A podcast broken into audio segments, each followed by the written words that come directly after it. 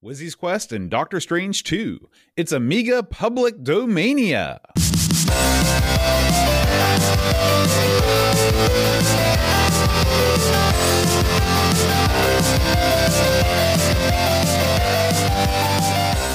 Hi, everybody. Welcome to Amigos. I'm John. And I'm Aaron. And today, Aaron, we're going to be covering two public domain games for the Amiga Wizzy's Quest and Doctor Strange 2. Aaron, Mm. What are you the doctor of? Oh boy. Well, the uh, I'm the doctor of eating. I don't know if you can. Is that a recognized profession? Uh, well, I, if it isn't, I'm I'm going to take it to the house because that's that's what. And this one thing I've done over this last year off has been uh, uh, I've uh, explored all the uh, all the uh, doctorates and uh, PhDs of food. Uh, unfortunately, I'm not the doctor of going out and getting exercise. Unfortunately, what about you? Oh, I mean, most people, I think, would call me the doctor of hypocrisy. Do you think that? I don't think I don't people are going to say that. I know it. I know it. What, you know, we haven't really talked about wrestling much on this show. Have there ever been any doctor wrestlers?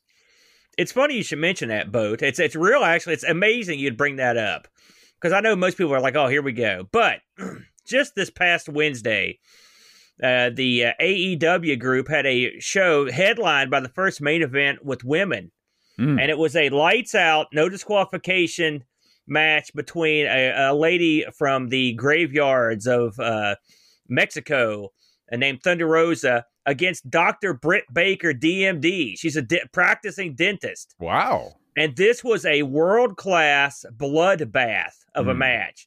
These chicks killed each other. There were superplexes on the chairs. They were putting each other through tables. And at the end of it, the doctor has a finishing move where she takes it. She has her assistant at ringside, and the assistant puts a glove on her, and she she puts you in like a in like a cross face, and then sticks her fingers in your mouth and starts ripping on your jaw like this. Oh. Oh. And Thunder Rosa was in this. She was Hmm. in this move, and the only way she got out was she rolled the doctor over to a big pile of thumbtacks, oh my and, that, and then she finished her off with a thunder driver through a table off the side of the ring. It was awesome.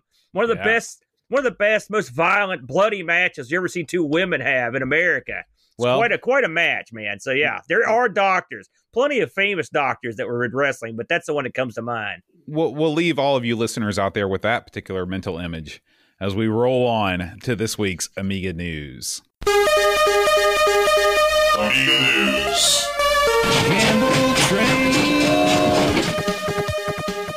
Now, Aaron, we had a big week this week. One of our buddies, uh, the one and only 10 minute Amiga Retrocast, he celebrated a pretty significant milestone 4,000 subscribers. I assume that this is YouTube subscribers.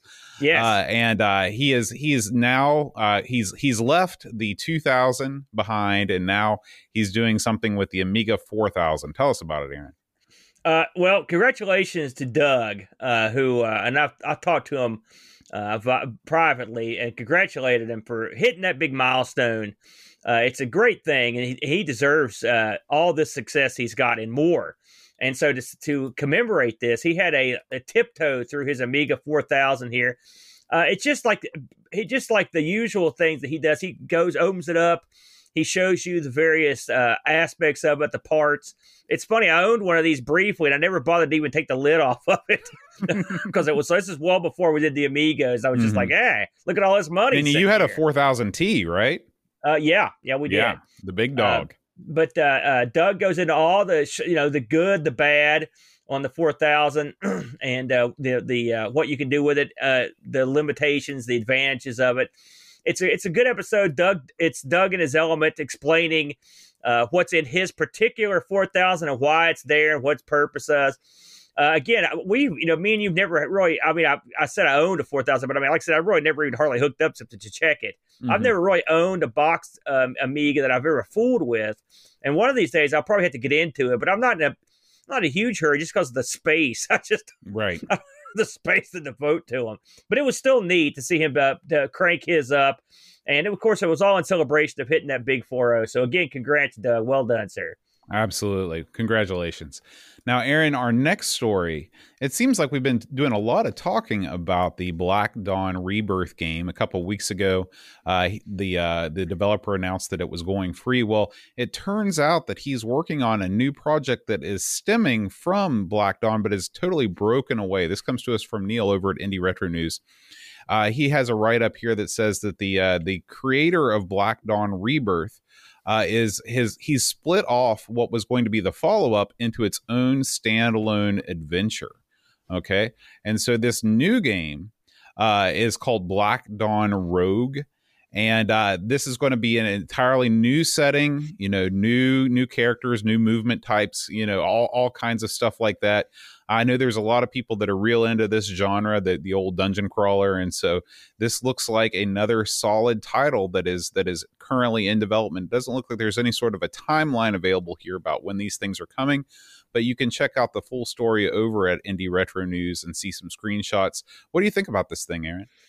Uh, it looks it looks pretty good. I mean, we we we did the uh, the last one, uh, and we had a look at it. I know these are not your bag, so there's mm-hmm. no there's no way everyone knows that. But uh, uh, I, I, I used to play these a lot. Now, are they still in my bag? Eh, I don't know. Uh, uh, uh time marches on, but but back when I was younger, they were absolutely my bag, and there's still plenty of people who love these these dungeon crawlers of this of this sort. And, and I can and tell you this. Nice. I can tell you this. I already like this one more because he, the, he's thought to include a a map or an overhead map feature into the HUD this time. So uh, I'm a big fan of that. Don't get me yeah, that's lost. A, that's a good idea. Eh? Well, good yeah. luck to everybody on this one. I, I hope it does well. Yeah, absolutely. Moving on, we've got a there's a new port to the Amiga. This is a port of a game called Galactica. Are you familiar with Galactica, Aaron? I'm familiar with Battlestar Galactica, but that's maybe this is related. This is this is an Amiga version of a Linux game called Konquest. So I, I, did a little bit of looking into what this game is, and All this right. is a classic tile-based strategy game where there's there's there's no action. It plays out almost just like a board game where you're yeah. moving ships from planet to planet, and there's you're taking over different different parts of the galaxy and all that stuff. Uh, I think that this was a pretty big hit on Linux. and I'm not a big Linux guy myself, so I, I don't really know much about the original game, but it is cool seeing this game ported over to the Amiga. Uh, this is uh, being done by, uh, I guess, a guy from Bitplan. And uh, he's also developed a piece of software called GoADF. Uh, that uh, allows you to manipulate ADF files in various ways. So, uh anyway, this this is a game that is currently, I guess, it's free to download and play. Uh, there, it's not 100% stable, I guess, but you can check out again this link from uh, Indie Retro News. This is really the site to go to if you're at all into new games on old platforms. This looks better than the Linux version, so uh, hey, it might be fun. Like I said, I don't, yeah. I don't do a lot of these little desktop distraction games, but when I back in the day, I used to fiddle with them a lot more. But yeah, I, I like a good space game as much as the next guy. Absolutely. Now, Aaron, our next story comes to us from the Bitmap brothers. The Bitmap brothers possibly would you you'd agree with me that they're the most overrated developers in computing history, wouldn't you? No, no, what? No, God, oh. no. Oh, maybe. Why I'm would you say that? So these guys, you know, everybody likes them. They're sitting out front of their chopper with their sunglasses There's on. the guy. The epitome of 80s exuberance.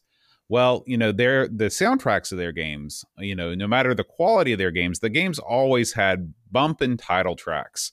Uh, the themes for the Bitmap Brothers games were always really, really good if you like Eurodance trash. So um, this is uh, this is a new 12 inch vinyl featuring the Bitmap Brothers' greatest hits. Look at this guy on the cover. He yeah. looks like he's ready to rock and roll. He's, he's the dude from Xenon on. 2, man. I remember that the, the, the guy that sells you stuff. Mm-hmm. That's the guy, the guy, that sells you stuff. He, don't don't forget about Magic Pockets and your favorite gods. I'm jumping in here to, to cut you off. You're an idiot. Bitmap Brothers are the bomb. Doc, look at these. Just look at these tracks. Xenon, Xenon 2, Speedball. Those are great games. Gods, great game. Chaos Engine. You're ragging on these guys. You see these guys that have were overinflated. You're nuts. They're great. Hmm. Those are great games. I like Xenon 2s. I love that game. Speedball. Come on. Well, good stuff. So good for them. And, I like the the album cover. It looks awesome too. this So is a this uh, does great. this is this is a really good looking package. I like the clear vinyl. I like the the the flat orange cover, and it's it's pretty reasonable too. Twenty five bucks gets you this thing.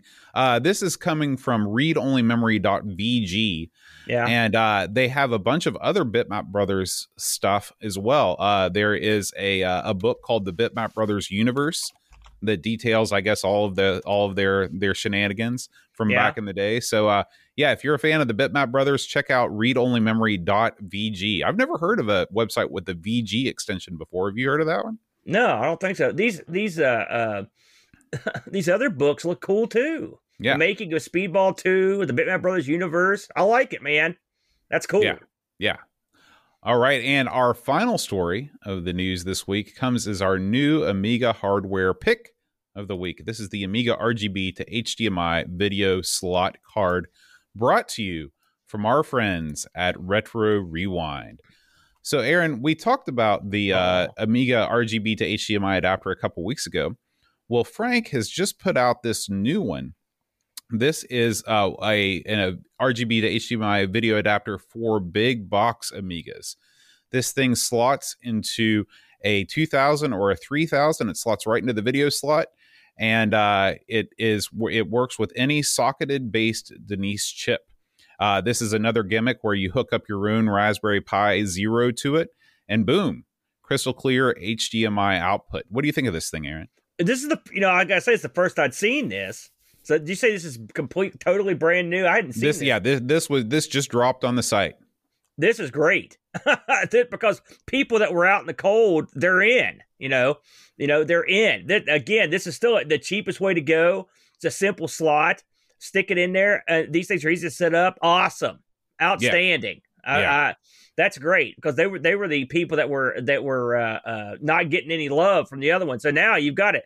You pop a, a Pi Zero in this thing; those those things cost practically nothing. You stick it in, you're good to go. Yeah. So yeah, outstanding. this thing is for sale right now for 70 bucks uh, but you can save 10% off this plus anything you want to buy over at retro rewind by using the promo code amigos rock you can save 10% off any order make sure you use all caps when you type in that promo code retrorewind.ca we really appreciate them sponsoring this episode of amigos Yes, sir. all right aaron it's time for this week's games what's up what's up first man let's have a look at Wizzy's quest here, Boat. Uh, again, I, I, as I often do, I'll ask you, well, yet again, have you ever played uh, any of these games? no never Yeah, ne- me either. I never, I never heard of them. Uh, I, I know who Doctor Strange is, but this is a completely unrelated Doctor Strange, Mm. which we'll get to that in a moment. We'll start with Wizzy's quest here. So, Wizzy's Quest, uh, the, of course, these are both public domania, uh, released in 1990, one disc, and it has the developer listed as FEAC, Feek, Psy, and GAD. We'll go with that. Okay. Uh, and uh, the uh, the primary uh, people that worked on this, the artist and decoder, uh, Guido Appenzeller. Uh, he did the art and the coding, assisted by a relative, Soren Appenzeller, with some musicians in the mix and some extras. But those are the main your, your main culprits on this one. This was in English and German, ECS, OCS, the usual stuff. Um, this one, and I wanted to talk to you about this right up front. this game starts out. Uh, now, I will say I played this on uh, the Unamiga, the ADF version, and I believe you also did. Did you also play the ADF version? Yeah, of this the- the- I- as far as I'm aware, there's no WHD. That's yeah. I didn't even. I didn't think there was, but, uh, but uh, I wasn't sure. Um, on the Ami- Unamiga version of this, there's an on all the versions. There's a little story that comes up that tells tells you what's going on uh, to you know set the game up. And uh, that uh, it was the it was screwed up a little bit on the Amiga. The text was, and I thought it was an Amiga thing. And then I watched uh, some demos of this on YouTube, and they were it was screwed up on there too. Really? Did you- because did I didn't have any. I didn't have any garbled text at all and all that stuff. No, it's just it just the text went outside the bounds of the of the think bubbles. Basically, Oh, I see what you mean. Yeah, and so, I So you like, can still read it. sort of. Yeah, it was it was kind of jacked up. Uh, so boat. uh, uh, having never seen this before, the, what you do in this, it's actually it's kind of an interesting game to be honest with you. At the beginning, basically, uh, your uh, your crew, their Wizzy. Uh, and uh, their companion is are being pursued by uh, looks like some undead at the beginning of it, and so they duck into this area to basically escape. And the goal of this is to get uh, through the levels and out the door. The funny thing about it is, uh, the the, uh, the the girl with you, whose name escapes me. I don't know if she is she ever named. Like I said, my text was I don't screwed think up, so I couldn't tell. She turns herself invisible at the beginning of the game, and so she can go anywhere she wants and be untouched effectively.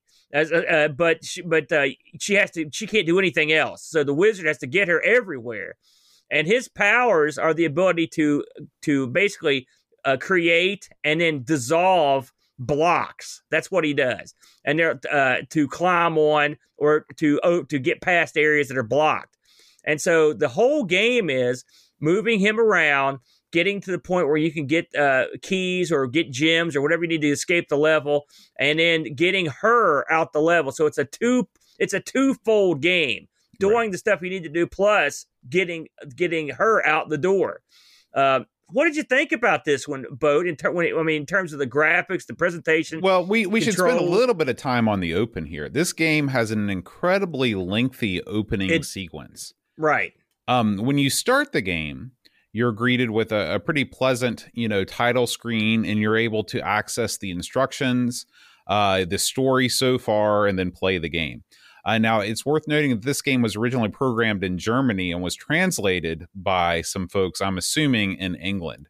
Uh, and if you read the backstory that's sort of been retranslated, it's sort of that uh, it's it's very reminiscent of Amiga magazines of the day, where it has a little bit of racism, a little bit of misogyny, you know, this kind of stuff that you know 14 to 16 year old Amiga fans in Britain were into at the time. Wouldn't fly today. I don't know if you went by and you read any of that stuff. Where, where did you? Where I didn't even see a a, a backstory. Where so did, in the did you- opening, the very opening title screen, Yeah. you see you see three uh, three bubbles you can click on. You can click on uh, Oh. the backstory, instructions, and then play the game. I pulled a U this time. I didn't even bother to click on those. I just played the game. So, so what is the backstory? Can you elaborate? I mean, I thought I got So the, most the, of the, it in the the, opening. backstory is that a princess has been ca- captured by uh, a, an evil sorcerer, and you've got to free her. Okay. Now Okay. they they go into I wouldn't say explicit detail, but just sort of crude detail what you're going to do to the virgin when you uh, when you get her back. And then they use a, a term that I believe is now offensive to the Germans uh, in describing how German people spend too much time writing the backstory, and their backstory was better. okay. Yeah, yeah. So look into that. look into that if if you want uh, if, if you want to. Uh, now, when you start the game, the game doesn't just load. It's like it tells you about the components that it's loading one at a time. It's like getting the sprites ready, doing this, doing that, and it's Yeah. like four or five things. So you're like, oh my gosh, let's just get the get to the game. Yeah. Then when the then the, there's a second title screen that shows up, and you've got your wizard, and he's casting lightning bolts on the various menu options. Yeah, and then you've got to was choose cool. play again. So don't get me wrong, it was neat. It was a neat effect, but it's just it takes way too long to get into this game. One thing I noticed is that if, the, if you get to the when you get to the title screen and the wizard's shooting the lightning at the options, if you wait too long to pick the option, then the wizard starts shooting lightning at the high score table, and you can't stop him until the high scores are out there. and then you can then you can start back. I did. I listen. I, I, the the text being jacked up was it was what it was, but I did. This game had a lot of panache as it Yeah, come up. It, yeah. it, it, and it's uh, it's pleasant to look at. In fact, I was I was pleasantly surprised. With the right. Now let me let me let me try and explain a, a little bit more about what this game is. So this game is a clone of solomon's key.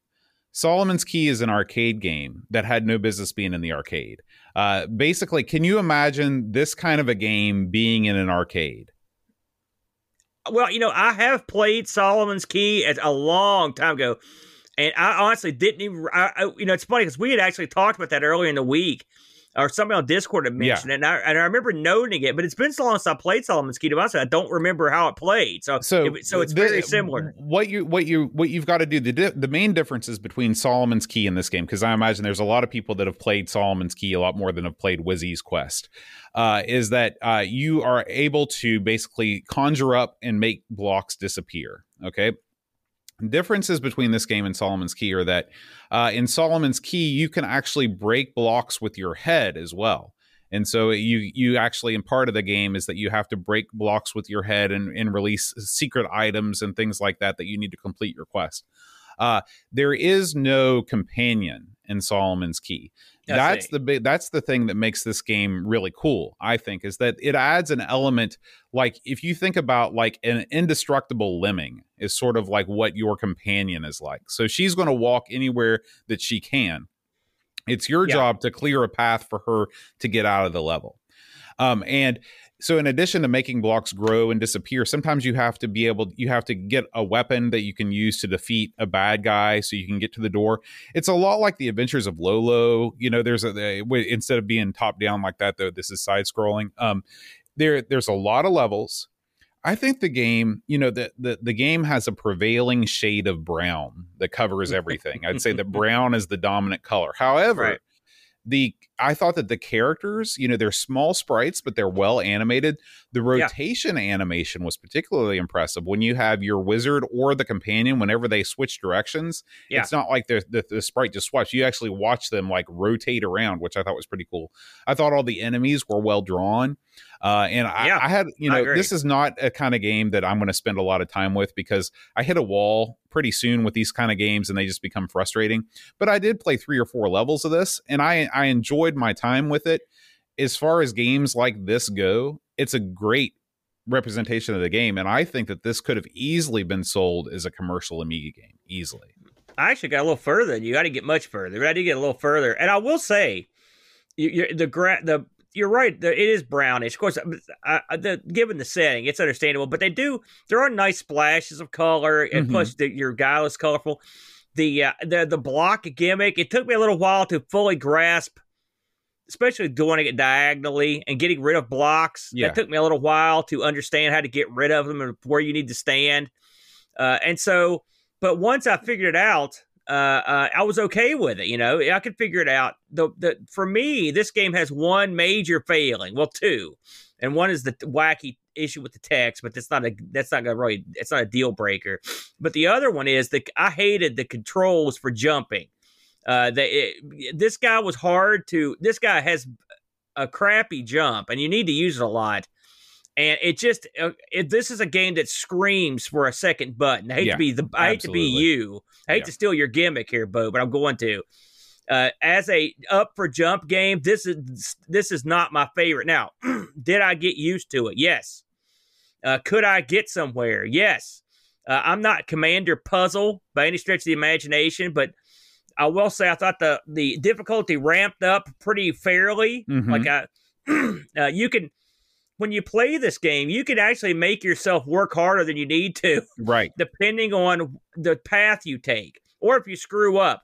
This is one of those games where uh, if it wasn't for the crappy jump, then you would only die if you screwed up, mm-hmm. and which is always a good thing. Right. Because that way you're like, okay, I get it. I botched this. I, can, I know how to get past it next time. Many times the jump screwed me, and so I'm, I'm going to hold that thing responsible for some of my deaths but once you get a, grip with that, uh, the game plays fair. It's a fair game, and it's the addition of of the companion. Because I mean, if you were just getting yourself out, that wouldn't be uh, as as uh, creative, all right, mm-hmm. as this is. Uh, this, I agree with you. This is better than a lot of commercial games we've played. Yes. And despite the fact that again, without having played Solomon's Key for many years, I, I can't comment on how close closely this resembles it. But I will say, uh, this game could could stand on its own uh, uh, quite easily, just with a few minor change. And like I said, I would love to see. Uh, this is a game I would love to see, like the company or somebody go in. I mean, uh, this is a perfect one to put an emulation where you could set your own buttons up. I think it'd be a lot more fun. Yeah, to me, I mean, yeah, the jump is not ideal one button is not ideal. This is a game that screams for some, like you said, the company to go in and just make an infinite lives trainer because the game doesn't suffer any less of a challenge if you have infinite lives. You know, yeah. it makes you want to play it more because you want to experiment more and you don't want to get sent back yeah. at the beginning or whatever. So yeah, and and they did things. They did things that I the enemies, at least the parts I got, they basically went on select patterns, and so you could effectively use your blocks to stop them from getting to where you're Right. at, which you That's, have to. yeah, that's a big part of the Uh, strategy. but uh, it they there wasn't anything super diff- like this was far and away of the two games we're looking at today. This is the much easier of the two uh, because th- th- this one you could everything was in front of you. It's all one screen, and you could tell what's going on, and and you knew when you start. Okay, here's where I've got to go. Mhm. Let's see if I can work. So you could sort of make a plan. You know what I mean? Right. uh, and so I like that. Uh, uh, this you're right when you said it was sort of like the the the chick with you, sort of like a lemming. She Mhm. what she does, she just goes wherever you tell her to go. And I didn't have that become a problem, but I could see where in on I'm sure in the future levels it could be a real problem. I'm sure that they have Uh, places uh, where if you don't play your cards right, she gets stuck somehow and you can't get back Yeah. to her or whatever. but I, I will say, uh, I, listen, I never get real excited about public domania, as you know, but this was a treat. This Mhm. actually was. This actually was not bad. Yeah. I mean, they. I'm in fact, I'm going to go out on a limb and say it's good. Yeah. I mean, to. It's, it's not too bad at all. Yeah, And the fact that this was given I away is if, if- stunning. If, we we've done you know public domain games since since the beginning of the show, Yeah. this is easily in the top five. I mean, he I- yes. it's games like Yes. this that I just wonder. Like this was a release in 1990. Why did he not go to a publisher and say, "Look, play this, put this out"? You know, like if I had something this good and I worked that hard on it, you better believe I'd be pushing for a commercial release. Uh, Well, the fact that this is a free game just boggles the mind. they may have get. They may have gotten some money because this was on a magazine cover. Hmm, Uh, this was okay. on the uh, uh, uh, issue 47 of the one Mhm. from August of '92. So I don't know if, if you get any if you get any Jack.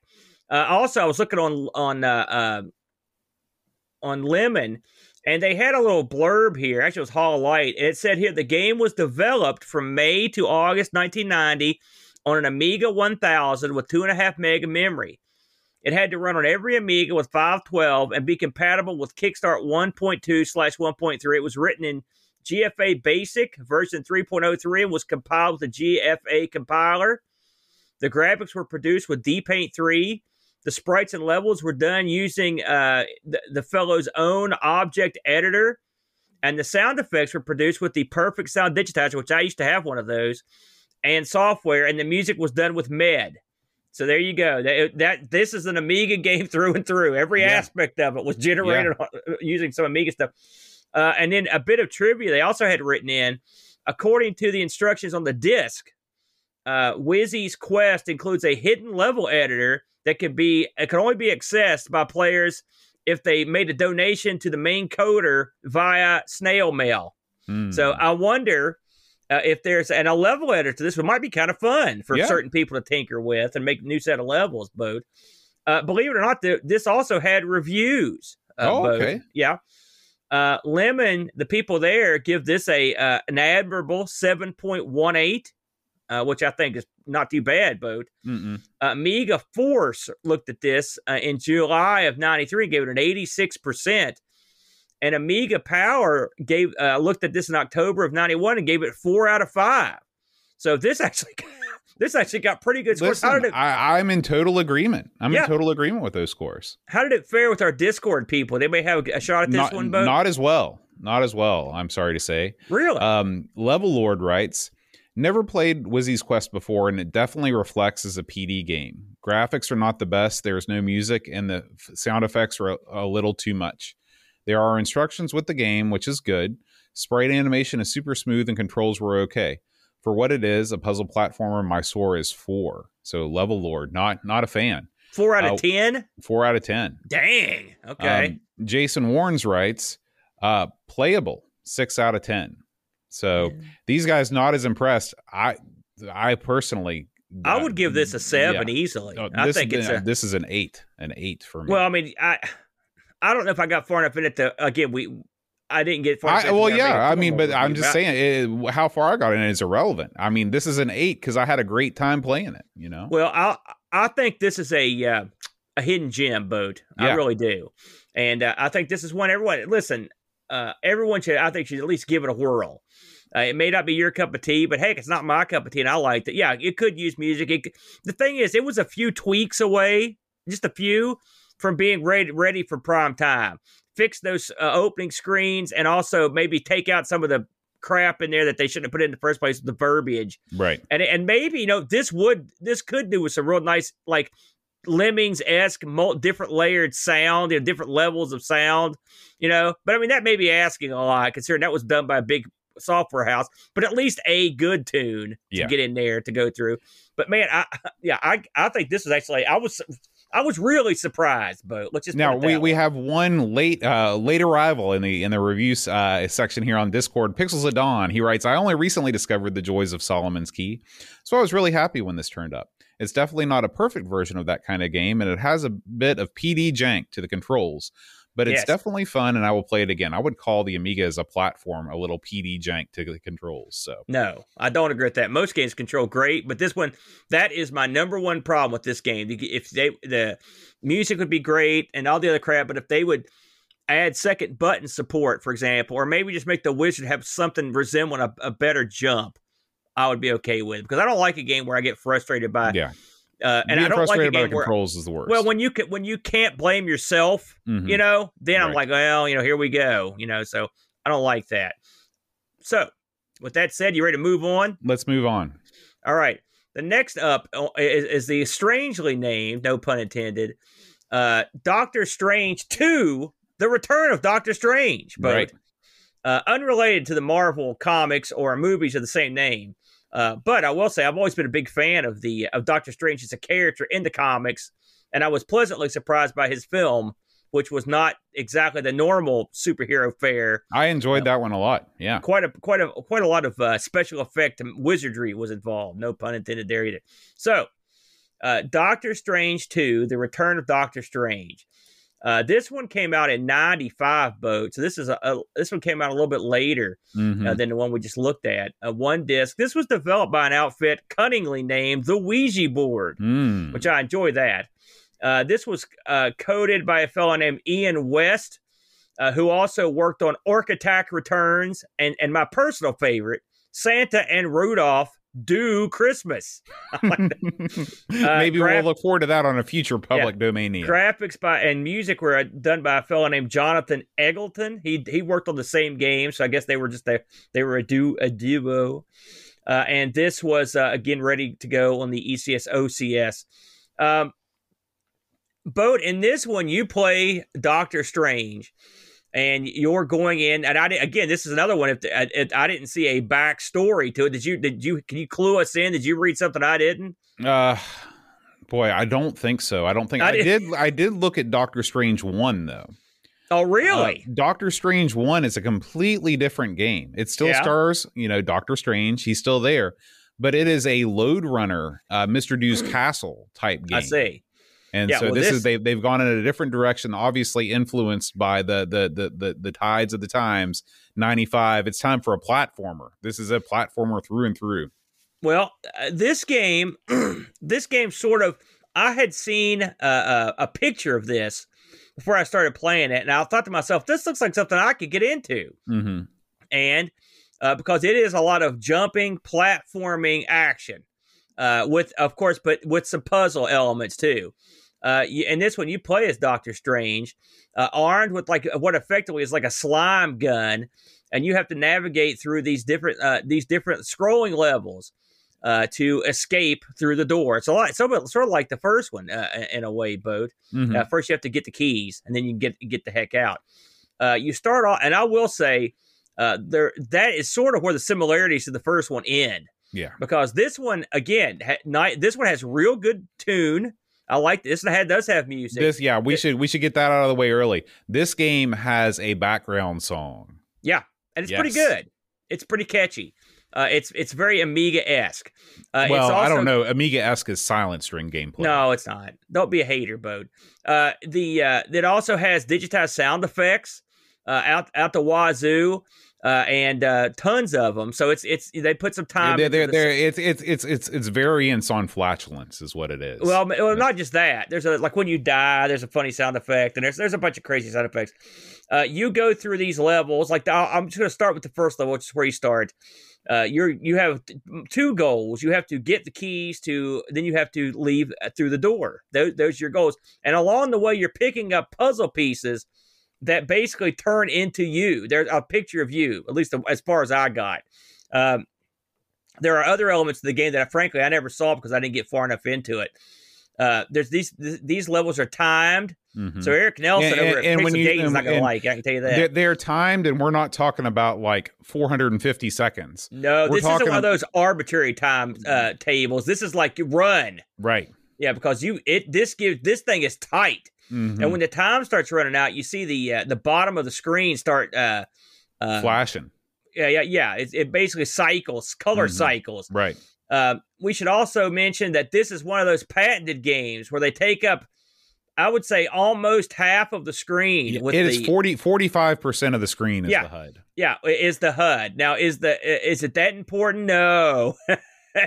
Hell no, it's not. No. They've got a huge container that is your ammo. You could have just had a number for the Mhm. ammo. You didn't have to have a container for it. So anyway, uh, uh, you go through here. Your bu- this is another up for jump. Your button shoots your gun, and as you go through, if you see a creature, you can shoot the creature, and if and if if and if that creature is affected by your gun, which many aren't, uh, you can once you slime him, you can run over him and get points for him. Uh, there are tons of creatures in this that don't give two craps about your gun, and so shooting them does nothing, which was uh, unfortunate to say the least, because those are generally the ones that would kill me. Right. Uh, the uh, the doctor has a much better jump uh, than the wizard does. Uh, this guy has a proper platformy jump. I would say somewhere in the Montezuma's Revenge Right. level of jumping. Or Su- Super Frog. Or well, no, Super Frog's a lot more floaty. Th- this is floaty. Do you think Super so? No, I, I, I disagree. Super Frog, you go back and play it. Super Frog's super duper floaty. Okay. this guy is. Just I mean, his, regular it's still floaty. floaty. It's still some floaty. Oh no, it is floaty, but not super. Super Frog goes beyond, above and beyond in floaty zone. Uh, anyway, this is one of your classic, uh, almost like a, uh, uh, uh, almost like a console style game where you run Mhm. around avoiding spikes, f- firing on enemies, picking up keys, picking up items to move you down the level, pulling levers and activating stuff. The but, but it doesn't have the clever parts of what a lot of good, what make good console games like this work, which is stuff like this has blind jumps, lots of them. Where you, and if you just don't know what's going on below you, there's no way to look. You just fall to your death Mhm. uh, at the crap below you. Have a, a creature. I mean, they they happen early. They happen often. Uh, level design, I would say, is an issue. What just I don't want to drone on. What'd you think of this one right out of the gate, boat? Well, I'll tell you what I liked about it. All so right. it's it's it's a it's not offensive to the eyes. I wouldn't say it's a beautiful game, and I wouldn't say I mean it's obviously leagues behind a like a game even a game like you know the uh teenage caveman or something like that the uh, it's it's it, it's not even it's not even close to that but it looks okay Yeah, it, I thought looks- it looked pretty good. Cartoony. it looks slightly better than an 8-bit platformer. Slightly better than an 8-bit platformer. Oh, yeah, um, the agree. HUD is a huge issue. You can't undersell I just see what how- you did there. how ridiculous it is. This it's uh, monstrous. Yeah, yeah. I mean, it's it's ridiculous. Uh, so that that's that's that's a big knock against it. Uh, the, having the tune though, big plus. You know, I'm Yep. always happy when there's background music. Yep. Um, the uh the the big problem that I had with this game, you know, you we we spent a lot of time talking about jumping on this show. And the jump on Doctor Strange is fine. Like you said, it, it's a normal Amiga jump. It's it's not variable rate. You always jump the same height every time, no matter how much or little you press on the button. And that's Yep. fine. I can deal with that. What I can't deal with is the percentage of jumps in this game that are pixel perfect jumps Yes, I mean right out of the gate too. Right, Right. out of the, the very first jump in this game, you have to line yourself up on the exact right pixel to be able to make the jump. Talk about that that's- spike pit. Yeah, that's yeah. unacceptable. That's unacceptable in a game like this. Um, and what it tells you is that these people were not really what you call pro platform gamers. You know, they they they probably had seen pictures in magazines before, and they were like, "Yeah, we could definitely design something like this." And then they went and they played Manic Miner. Um, and so this is uh the now that that's my biggest problem with this game. My second biggest problem with this game is that this is an exploration platformer that Yeah. punishes exploration Yes. because you you have a incredibly punishing timer. Having a timer at all in an exploration platformer is dumb. Having one that's only 30 or 40 seconds long is super dumb. So you're all the time you want to explore the level, you want to see what's going on, you want to see what these guys have done, but you're constantly pressured by this clock ticking down, okay? Yeah. And then the the last thing about this is the level design. There are certain places in these levels, and and I got I got farther in this than I did in the uh, in the first game. There's one. The first thing you have the opportunity to do is to drop down onto a lower level. Yeah. Well, guess what? If you do that, you're dead. There's you're dead because there's right no there. way to get out of it. They did it on purpose to try and trick you. Again, in an exploration platformer, the object is to encourage the player to explore, not the fear like dropping down somewhere and not being able to get out. That's that's all that is is that's that's like masochism as game design. Um, so that's no good. The level design by and large is is is not great. Now, did I still enjoy it? Yeah. I mean, it's still not the worst game in the world. It's still on the better end of a lot of the public domain games that we've played. And it's still sort of on the better end of a lot of the Amiga platformers I've played. Um, so, you know, I didn't hate this game. If they, if again, if the company or some group would come in, take away the timer and give you infinite lives, then I could have a ton of fun with this thing. I never got to a point where I couldn't get out. I will say that. I'll show you the exact. I'm not saying it didn't happen. there I is. can There's see- a there's a part there where you I can't. watched the levels that I couldn't get to, and I saw areas, and I thought to myself, "That's tricky, right Mm-hmm. there." But uh, uh, and there's like for example, there are there is an area on the very on the second level on the first second screen of the first level, depending on how you count them, where you have to you have to pull a lever to activate the uh, a ledge to get you to a point where you need to be, and otherwise you can't see that the ledge is there. So occasionally you're gonna you can easily get to a point where you get somewhere where you haven't pulled the lever and then you get stuck. Right. I, I can understand that. So let me go over. I mean, I agree with most of what you said. Here's what I don't like about. I, first of all, I, I think this is a game that is could this could have easily been another one that could have been released with a few tweaks. And- Yeah. and, I mean, and- again, the bottom of the screen aside, which that's a, a travesty. Uh, with that that whole that the GUI, the bottom of it taking up so much Mhm. space, not GUI. You know what I mean? Yeah. Um, your gun doesn't work on everything. I don't like that. I mean, it Mhm. doesn't work on hardly anything. well, yeah, And the stuff gun is mostly useless. The gun is mostly useless. You can't game. shoot the gun while jumping or moving. You Right. can only shoot it if you're standing Here, completely you, still. want to know my theory? My theory is they built this game without the gun, and then at the last minute, somebody was like, "Hey, we got to give this guy a gun or something because that's what people like." And then they added it in because it's useless. Like you said, it only affects a couple enemies. You can't shoot it while you're jumping, and most of the enemies you just avoid by jumping over them anyway. Right. Like shooting them doesn't do you any good. All right, uh, but still, it's it's just it, it is an odd. It's odd. Let's just Mm-hmm. put it that way. Um, the, level design is. I don't like. I don't like games that make you jump in where you could die when you can't see what's under you, Mhm. and that happened several times on the first. I only got through. I got to level like level. I want to say well, I got to level four. Four. I mean, the not the level four, five, but into like the fourth or fifth set of screens Right, before I got killed. This game's hard, punishingly hard. And then you have to go through the whole you died thing every time, which was a pain. Because I was playing Mhm. this on the Amiga, so I had no save states. If you got save states in this, I save stated this thing till the cows came home. yeah, this is Yeah. one you I would I would recommend playing emulation yeah. uh, because uh, without save states, this becomes a a a a, a, a long haul. Uh, there's a lot of backtracking. There's a lot of just figuring it out. I mean, there uh, this game I was so close to enjoying it. You know, I like it. I'm I'm kind of like you. It's it played when I could play it.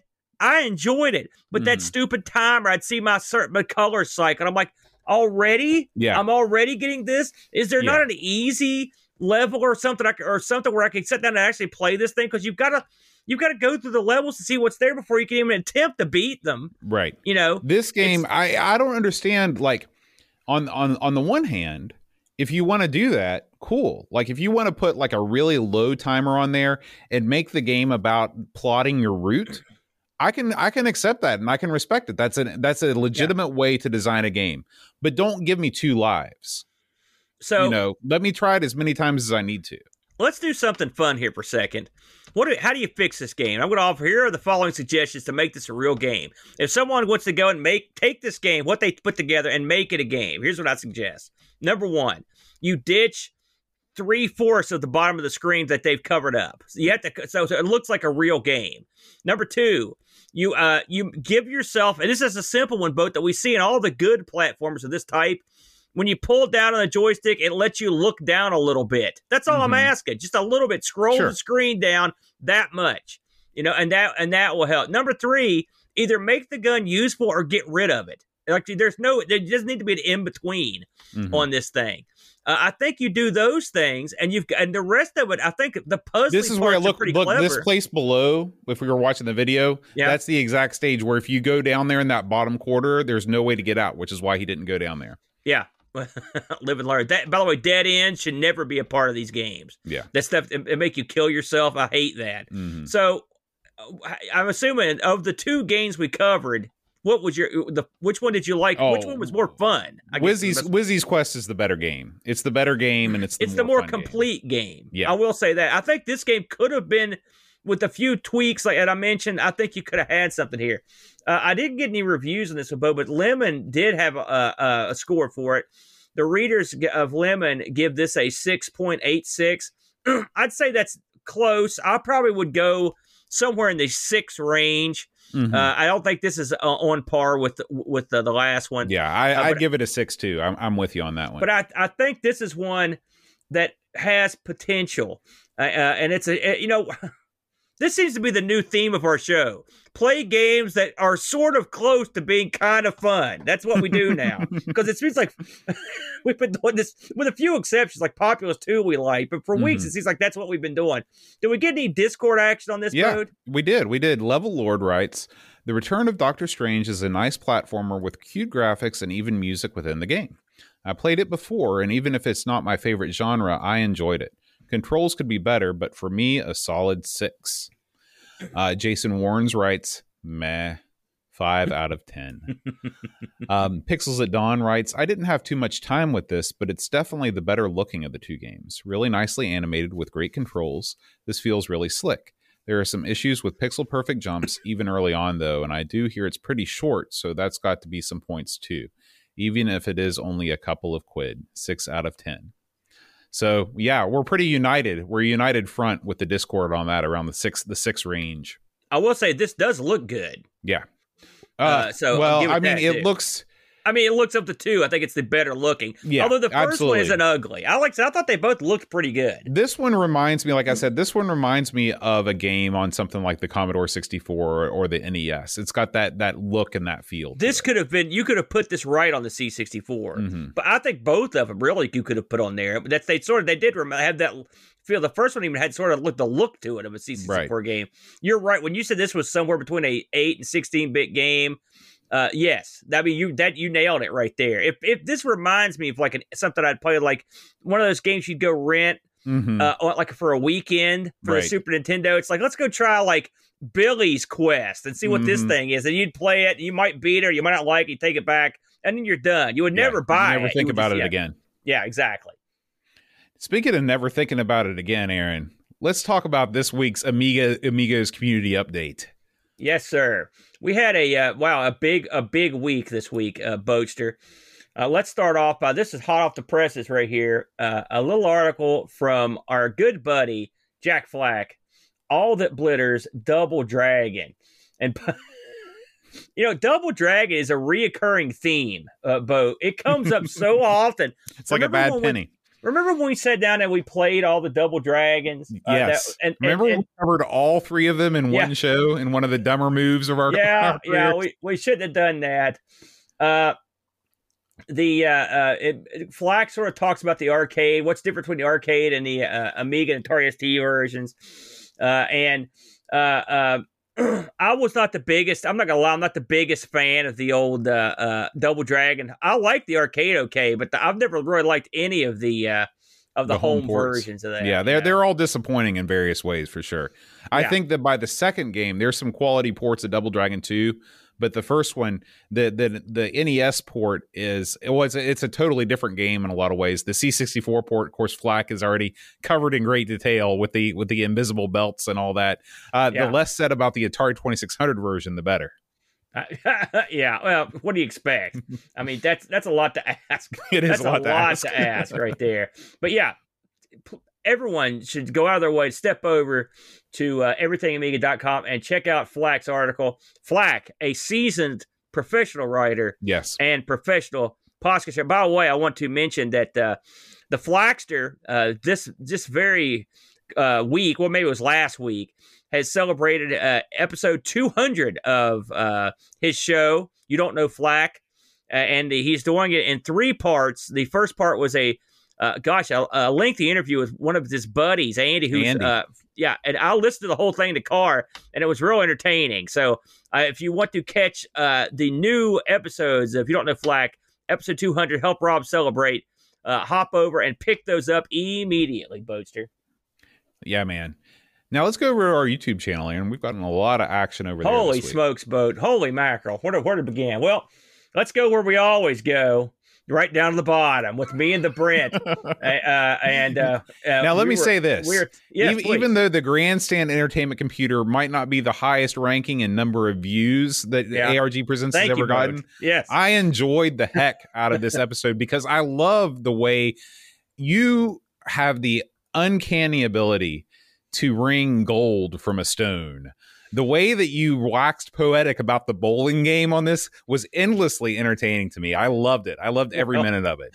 you know, I'm not gonna lie. The bowling game was okay uh, for the. Uh, we did talk about the grandstand video entertainment computer from the UK, but really, I mean, let's. This was a clever facade, boat, because we actually spun the F8, which is a processor, and this was not the original thing we'd planned to do. We'd planned to do a, a computer, an awesome looking computer, but I just couldn't get it to emulate right, so we had to go to something else the F8 said, which is the Fairchild Channel F2 Mhm. and and this was the uh, British version, which I thought was cool looking. It had a cool name, so that's what we Mhm. went with. Uh, we actually picked a couple fun games for it though, and we both agreed they were both pretty fun. I ended up playing. We this was also we picked each other's games this week. Brent picked bowling for me. I like the way you know the Fairchild has a unique look to it. It does. really the covers much are just- different, much it different really- than the Atari Twenty Six Hundred. you can always tell when it's a Channel F game. yeah, Uh, and Brent ended up getting Galactic Space Wars for me. This is I didn't realize this when I picked it, but this is the premiere title on the Fairchild Channel F, and it's basically like uh, Star Raiders. If you took out the maps, star bases, Mhm. and anything remotely complicated, you'd have this game. You drive yeah, but it, but it also on the plus side, it features both Tie Fighters and the Starship Enterprise. and you shoot them both. So, yeah. so there you go. But yeah, I enjoyed this, and for for once, we didn't get into a wild Pier Six brawl, boats. That's yes, That's always good. So yeah, check us out. Uh, now this is one boat you want to you want to. Sp- this is your baby. You want to speak on this one? this so is last the, last this is- week, yeah, go ahead. uh, I got a Mister, and uh, and i i told Aaron before the show, I'm like, hey, after we finish Amigos, just turn the camera back on, and we're going to start talking. And so basically, I cut a promo on You everybody on on everybody everybody's build of the Mister except for mine. And how using using any kind of cooling is something that only the dumbest of the dumb would attempt and uh, and and I, I got it elicited some reactions. Uh, I have uh, I have cycled back a little bit. I did buy. I've got some heat sinks right here beside me uh, that I've yet to install. But if you need a heat sink, they came in a pack of five. It was like five for five bucks or something like that. So uh, hit me up if you you if you need if you need heat sink.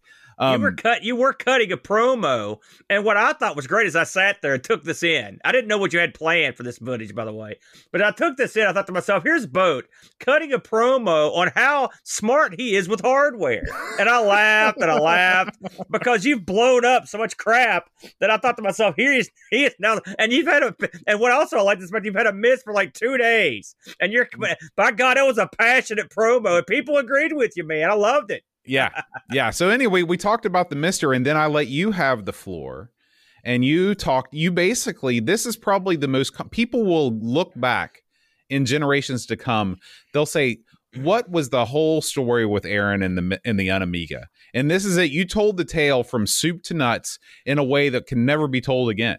So this is a, you encapsulated all of your joys and all of your sorrows with this machine. Well, you know, it's funny because I, I I literally use the Amiga every day. Mm-hmm. so it's a brilliant piece of hardware. Uh, but you know, it is. Listen, we're hobbyists. Like I, I, I wrote something on, on Discord yesterday, and I meant it. Uh, when I was talking to Eric Nelson about uh, some uh, some stuff. This was the perfect piece of hardware for me. Right? It's a wacky, sort of unsupported bizarre piece of hardware that no one owns that it's almost impossible to figure out and it does everything just slightly off and it's all weird and it had a bunch of weird problems i love it I, that's right up my alley so I, I, have taken i've squeezed a lot of joy out of the amiga yeah and, and, uh, that's for darn sure and by the way the, the squeezing will continue tonight we'll be finishing my unamiga uh, FPGA series when I attempt the impossible. I've been putting it off, but we're gonna be playing a bunch of C64 games on the stream Sweet. tonight. I can't so wait, man. You, it's going to be something. So anyway, check that out. That's been a that was a a monster show for us. It did great. I couldn't believe how well it did. But um, let's get on up here to now. Here's I'll let you figure this one out, Boat. You know, being Boat to this show called the 1200 XL show, and uh, uh, this time around, Boat, we were out there doing pole position. Go ahead. That's right. So pole position. This was after one of those five or six uh, hour long episodes of Coco Talk, where I, I tossed back a couple, just a couple, and so all of a sudden, boom! It's time for the Atari show, and uh, and so and then it was also boom. Uh, remember, John, you're the one that, that does all the research on this show. and so uh, we, I, you know, I sort of strung together the, the pole position knowledge that I've gleaned over a lifetime of looking at websites, and uh, and we talked about pole position um, you know, it's a uh, I think it's a it's a quality port, especially from the, the time that it came out. It came out just like a year after the arcade machine. But uh, if you're into the the 1200 XL or if you're into the Atari 8 bits, uh, check out the the 1200 XL podcast. We are going to be making this a a uh, you know it's part of the rotation along with Coco Show and, and our Sinclair. Um, we're going to be doing uh, Archon, one of your favorites, Aaron, next next time. Let me say something uh, uh, everyone, you know how a lot of people hopped on the uh, Coco uh, Express. Good move, by the way.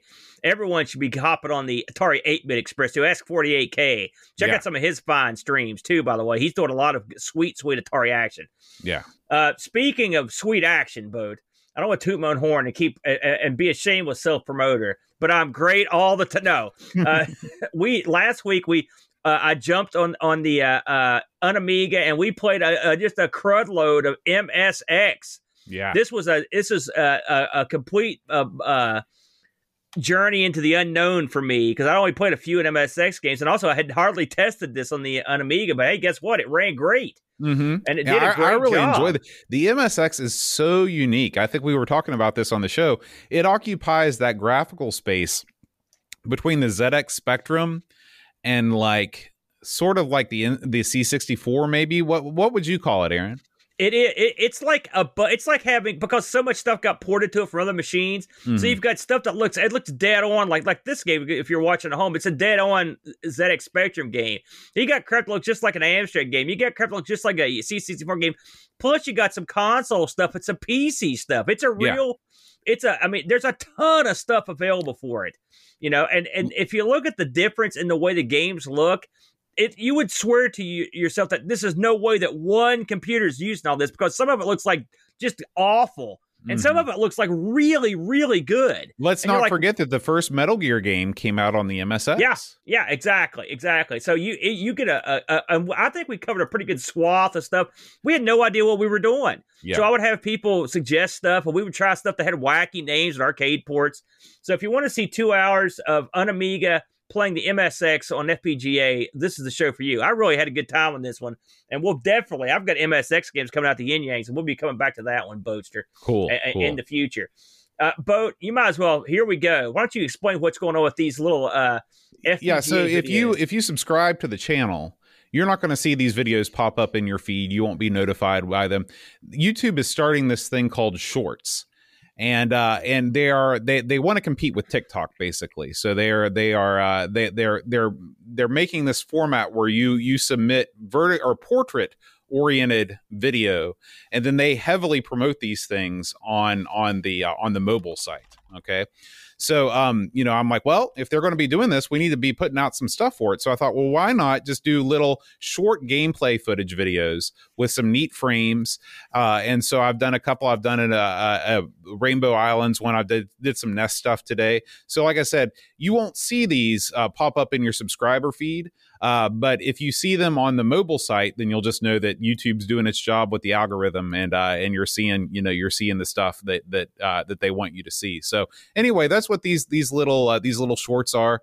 Um, but you know, feel free to ignore them. They're just gameplay footage. There you go. There you go. Now, here's something you absolutely positively do not want to ignore. No, that's the latest go around of our good buddy, the Flackster, Jack Flack, uh, getting in some straight up Paradroid. The newly the newly clean shaven Rob Flack O'Hara. Yeah, look at him. It's like a whole. I told him it was like it's a whole different guy mm-hmm. came into town, but it's the same same great action. Uh, Flack breaks it down here and shows you where was this guy back in the day, but we were trying to play this game. Oh my god! He holds your hand and then lovingly invites you to take in the playing of Paradroid. I think I think Flack said this was his personal favorite uh, of all time. I started listening to this episode uh, on the way to school this morning, and uh, I'm going to have to give this game another try. Flack has the uncanny ability of taking a game that I don't think I'm into and making it seem like something I should give another shot at. Because when we did that, we we did uh we did a we game did, called Quazatron or something yeah. for the Spectrum. It's supposed to yeah. be like the 3D version of Paradroid. Yeah, and uh, and I was like, well, I don't know if I need to play the Paradroid itself, but he he made it sound really cool. So yeah, this this this is a whole. Uh, uh, I think the uh the ZX version is just for a new person. I think the the way it looks, the probably added the complication of yeah, it. Yeah. Because I was much like you. We we sort of scratched our heads in a vain attempt to understand. Uh, but uh, yeah, I caught uh, uh most of this uh, stream. Good stuff. Flack always entertaining, always on his game. So please check out uh, the Sprite Castle's plays Paradroid, and then go check out Sprite Castle, the podcast. Also great. You can yes. get it right here on the Amigos feed. So good to go. Um, here we go. Now I just saw this one pop up today. In fact, it did just pop up today, Boatster. Mm-hmm.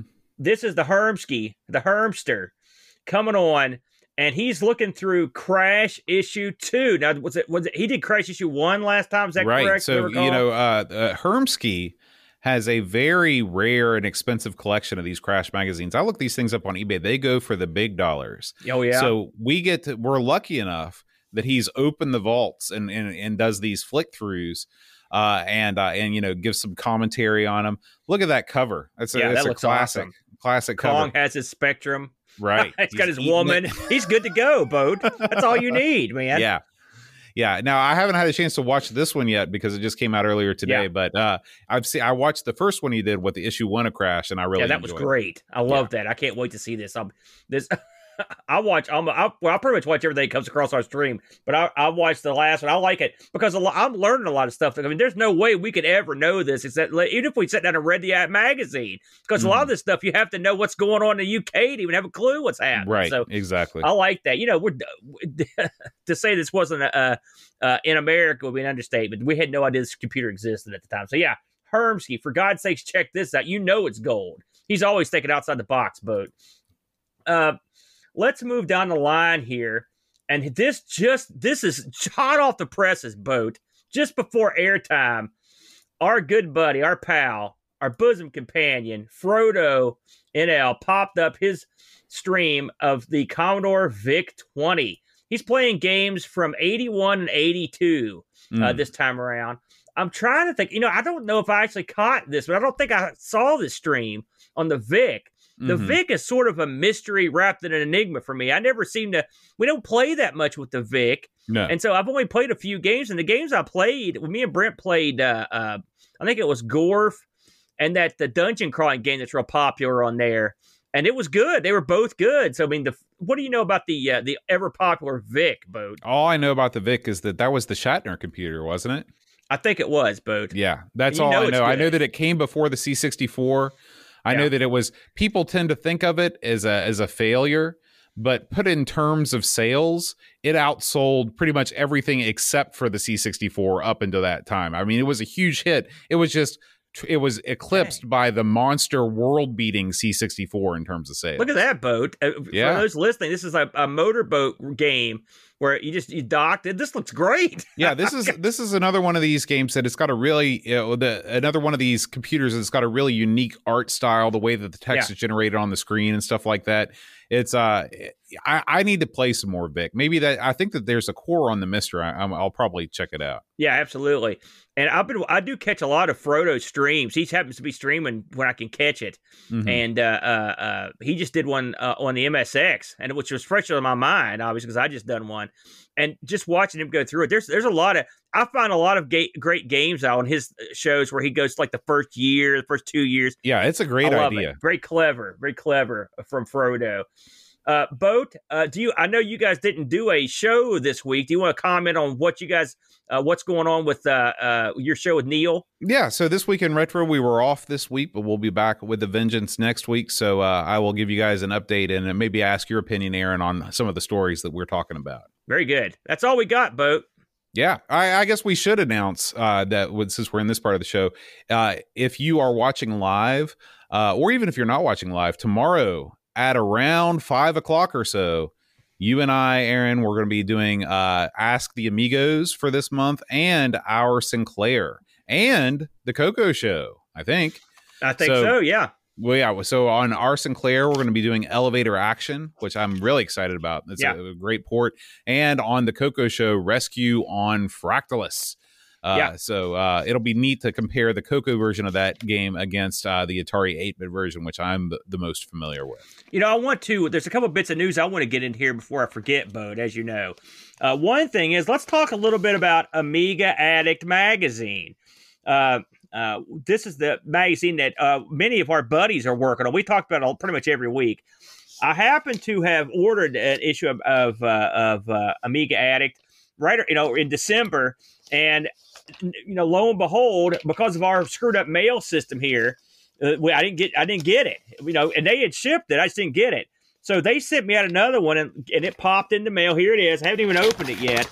And I, in fact, I was going to talk about this last week, but I'm glad I didn't. So just to show it off here, bam! There's our there's our buddy Bill oh, uh, boat. Look such at that. a handsome this, man. This is glossy, as glossy as they come. Mm-hmm. And uh, I mean, just uh, you could tell by looking at it. Man, this uh, it is this is nice. Why don't you turn right to the the A one story there, Aaron? The A one story. That one being my my review of Fury of the Furries. Well, listen. That's the that's why that magazine sold. That's why it let's got face, off the ground. Let's face facts, boat. Some of your insights are questionable. Like your, for example, with the Bitmap brothers, and then now and now here come the furry. The, I know you thought that game was fun or whatever. I don't remember being too keen on it, but good lord, there's there's your there's your face right there. It's my glorious visage. Look at that. What a handsome man, as smart as you're handsome. Anyway, to finish this story, boat this came in the mail. And then a couple days later, this showed up. This is postmarked because uh, this tells me when they sent the 1216. So it took the good old American postal system that long for this to show up. And lo and behold, there it is. Another copy. So, Boat, I'm going to hand one of these bad boys to you, yeah, my friend. I, I still have not uh, received either of my copies. And if you'd I don't like, know what's going I can, on with that. I so. can autograph this for you. Uh, and to uh, I'd appreciate that. If yeah. would. I'm going to write uh, you how much money you owe me for it. So there you go. there you go. Thanks to the guys over at, at Amiga, uh, Amiga Addict for doing such a great job and for sending me another copy. I appreciate that, despite the fact that it wasn't your fault uh, that the thing got lost in the first place. So there you right. go. And one right. other item, Bode. One. This is important. I almost forgot. This Saturday at 5:30 Eastern, it will be a happening, boat. The third gathering, the third gathering of the International Computer Club Ooh. will take place. Uh, this will be 5:30 p.m. Again, Saturday, March 27th. Boat. This will be uh, a week from Saturday. So this will be March 27th. Repeat, March 27th. We will be having International Computer Club. We've already got six big presenters lined up, luminaries uh, in the field of Amiga and other computers, hardware, software, the whole nine yards. Boat. It should be a good time uh, we urge everyone to uh, to stop by and check us out on Twitch.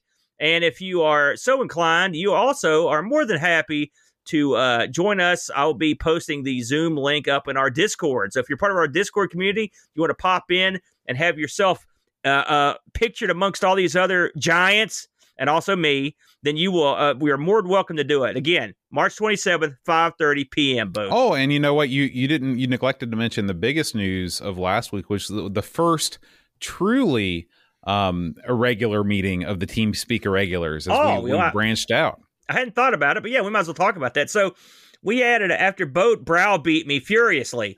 Uh, we decided to move our TeamSpeak Irregulars over to the Discord, and we now have two rooms in our Discord. If you're one of our uh, subscribers, and we have added a a, a group. This is TeamSpeak Irregulars where I'm going to start posting schedules, gaming ideas, stuff like that. And then there's a voice channel in the Discord. I never used the voice and video channels on Discord, stupidly, but these things are the bomb. And so all week long, pretty much every night, I can pop in there and people are in there playing games and they're streaming. They're streaming just to you. Like this is a Twitch. You're just on Discord. You're chatting with them. You can stream your little game uh, on on uh, uh, Discord.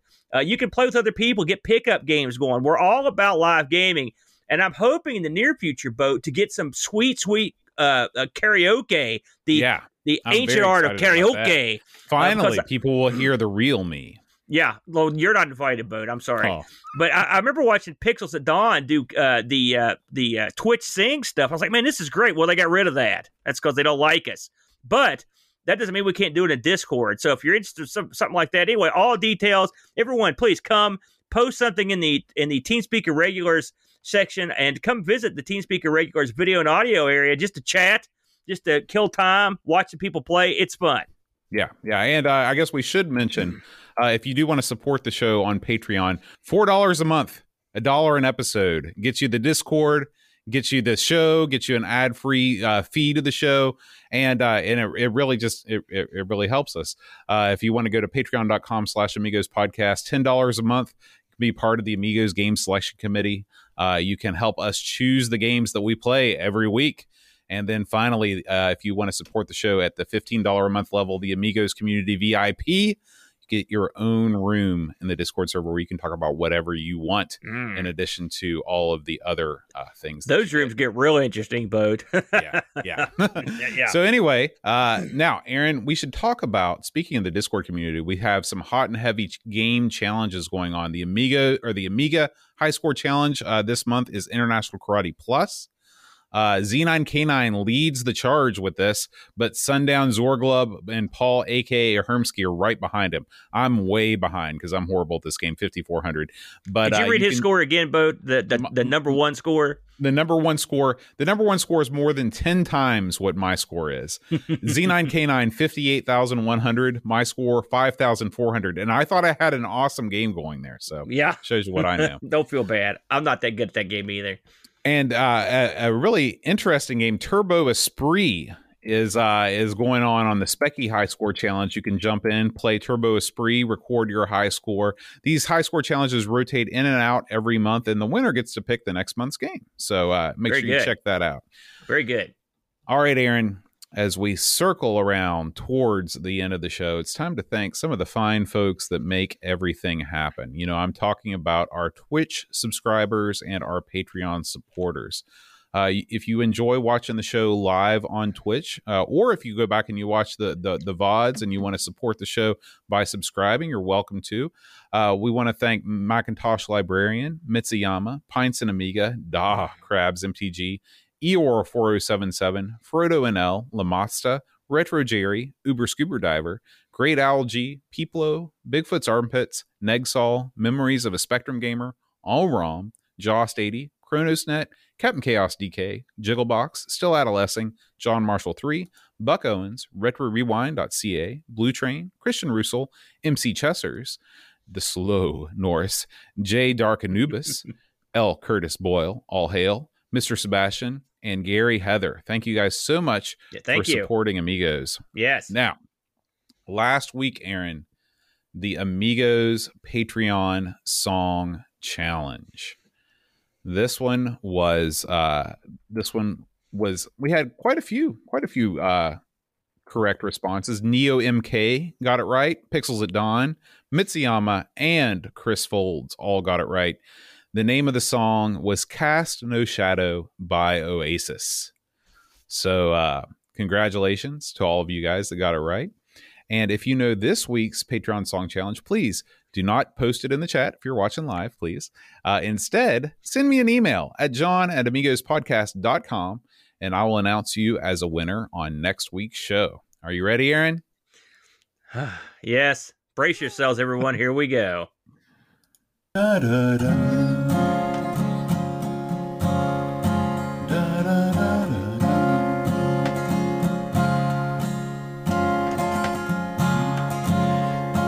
David C. George Rosansky, the Amiga Show, Daniel Crabtree, Super Family King, Crazy Loomis, William Vinter Scott, Heavy Systems Inc., Bundy Frag Lord, Mark Bailando, Lavo. Hermsky aka Simulant, Alien Breeder,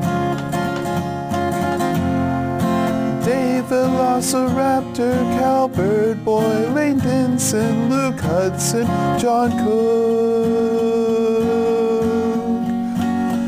on the bass, Frodo NL, Soul Incisor Tech, Jurgen, Mr. Cola, Daniel Williams, Bernard Lucas, Jerry Dennington, Zorglub Reflection, Simon Ledge, Cap and Crispy, Kilobytes and Caffeine, Gary Heather, Free Lunch, Kate Fox, David Pickford, Cameron Armstrong, Anthony Jones, Lobsterminator, 10 Minute Amiga Retrocast, Bernard Quinn, Rare MC, Tim Drew, Simon Rose, Joseph Harrison, Kyle Heder, Rob O'Hara,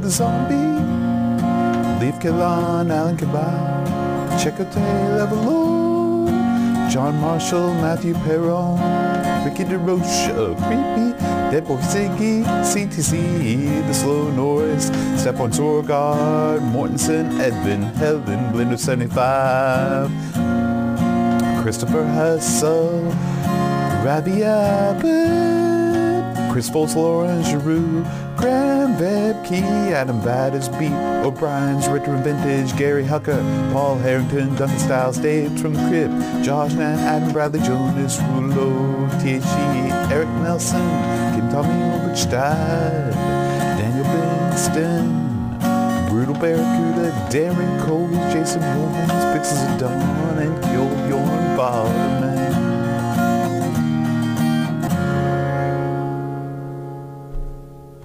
Did you hear that, boat? That was a thousand hippies crying out at once. All right. Now, uh, Aaron, before we go, we did a little YouTube poll last week. Uh, this is just something that I that I threw out there on the uh, on, on the on the interwebs, and it was, "What do you prefer, Populous, Populous Two, or neither?" I'd rather be playing Megalomania. Now, Yeah. what do you think the results of that uh, of that uh, that poll were? Always, when it comes to these sort of public polls, I always lean toward the smarmiest response. So I'm going to go with the third one. Although I, I, I would. You are correct, my good sir. The third one, the smarmiest response, was the correct one. Uh, 46% of the 37 votes we got said neither I'm playing Megalomania. So there we go. I'll throw another poll question out there this week uh, for the folks on YouTube. So if you want that, make sure you subscribe to the Amigos Retro Gaming channel. Now, Aaron, next week, Paul, aka Hermsky, the illustrious member of the Amigos Gaming Selection Committee, has suggested this game. The committee voted and it is approved Rally Championships. a racing game, Aaron. Okay. Okay. Yeah. Rally champs. Okay. I don't know that one, Bo. Do we Me know neither. that one? Okay. Yeah. So uh, anyway, We'll play should be a good one. We will be back next Friday for another new episode of Amigos. We'll see you guys then. Until then, Adios.